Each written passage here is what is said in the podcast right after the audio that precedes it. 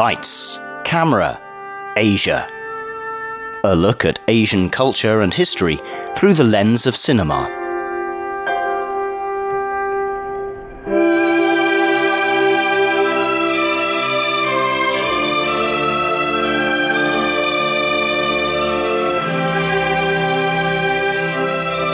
Hello and welcome back to Lights Camera Asia. I'm Jake Chen.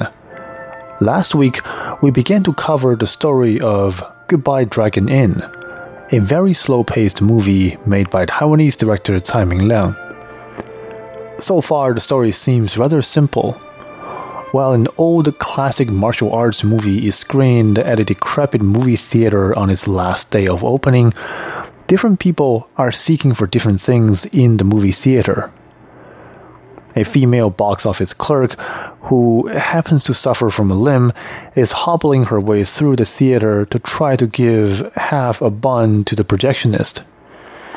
And when she finally makes her way through the projection room, she sees that while the projector is spinning and the movie is playing as usual, the projectionist himself is away, nowhere to be found. She sits in the room for quite a moment before leaving. On the other hand, a quiet young man is also wandering around the theater.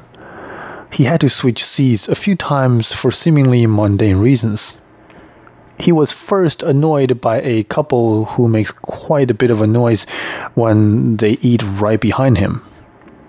And after changing seats, he deliberately sits very close to an older gentleman and then he proceeds to approach him. The older man does not react, despite the young man practically being in his space. And when the young man heads over to the men's bathroom to stand among a few other next to a bathroom stall, the same thing happens. He shows interest, but no one reciprocates. The theater, as I mentioned previously, is a little known hub for people in the LGBTQ community to meet and congregate. In a sense, the young man's journey parallels that of the female box office clerk. They both are seeking to express their fondness to others, to establish a sense of intimacy and connection, but they both face the rather disappointing reality that, at least for the moment, no one has returned the favor as the film keeps on going, both characters continue their effort to seek a sense of connection. The box office clerk, despite suffering from a physical disability, remains very persistent in her quest to try to find the projectionist. After meeting him in the projection room, she walks one floor down and through several hallways since the film progresses at a very, very slow pace, and the woman says almost nothing throughout the entire movie, we, the audience, are left in the dark as to where she would be heading next. And it wasn't until several scenes and minutes later that she ends up reaching the projection room once again, this time from another back door. She enters the room and she sits on a chair once again waits for the projectionist to return. Now, keep in mind that at least 10 on screen minutes have passed between the woman's two appearances in the projection room, and it feels like much more time has passed in the movie's world.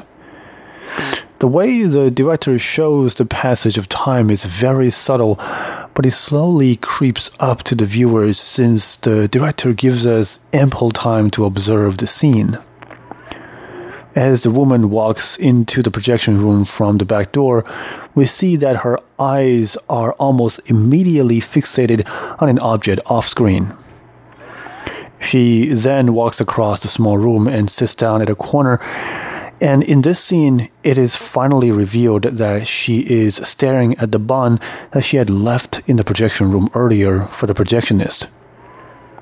We also see that on the table above it, there's an ashtray that is almost filled to the brim with cigarette butts. There is also a cigarette that is still burning that someone had left on the corner of the table It is these details that show us that the projectionist, who is a smoker, has been in the room while the woman was gone, and that he has smoked at least half a cigarette before he left the room again. What's more disappointing for the woman is that the bun, which is placed no more than a foot away from the ashtray, appears completely untouched. This means that the man either didn't notice or he didn't care about her gift during his short return in the projection room. The woman stares at the cigarette and the bun for close to two minutes straight without budging, without batting an eye. Now, keep in mind that we, the audience, are sitting right there in front of the screen to witness all this, which makes it an excruciatingly long take. It is so long, in fact, that we actually notice the cigarette getting gradually shorter as it burns throughout the scene. Eventually, the woman is weary by the wait and the disappointment, and she finally stands up, grabs the bun, and leaves the room. The camera lens then turns to the young man, and after a series of rather unsuccessful attempts to court other men in the movie theater and then in the man's bathroom, he begins to wander about in other parts of the theater. He first makes his way through what looks like a storage room, and then, after a few twists and turns, he walks into a dimly lit hallway. He bumps into quite a few people in the process. Most are smokers who are looking for a quiet place to smoke, and just like before, no one shows interest in him when he passes by. The only exception is a man in blue shirt. He's seen standing beneath a large ventilation fan, smoking all by himself.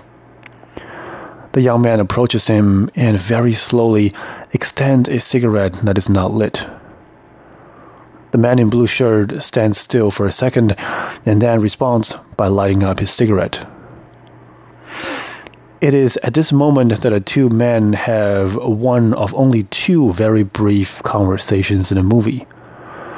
The smoking man looks at the young fella and says, Do you know there are ghosts in this movie theater?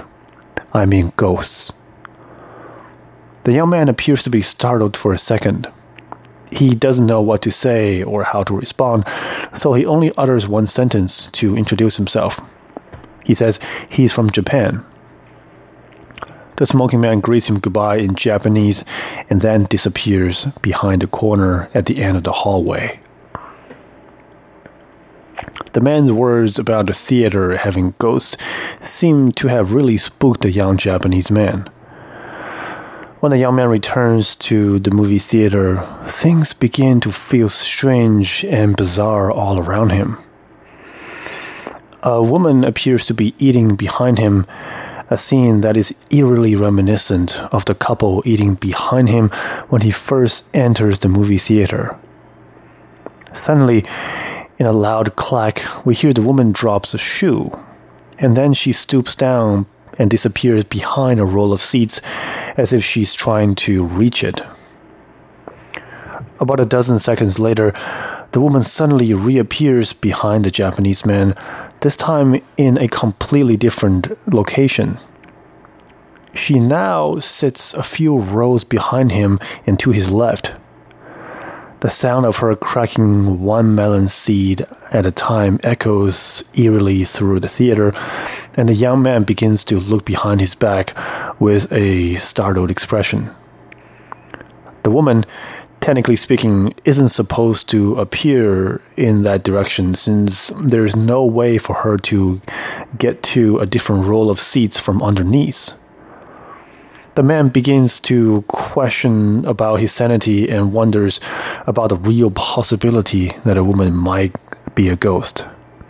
He jumps up from his seats, and as he tries to walk away, he finds that the entire floor is covered by melon seed shells. And every step he takes makes piercing sounds as he steps over the shells.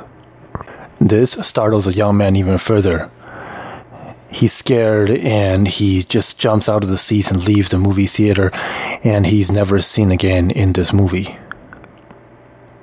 Shortly after that scene, the movie that is played in this movie is finished playing on the big screen, and the entire theater finally lights up. The female box office clerk walks in and begins to clean the theater one roll at a time.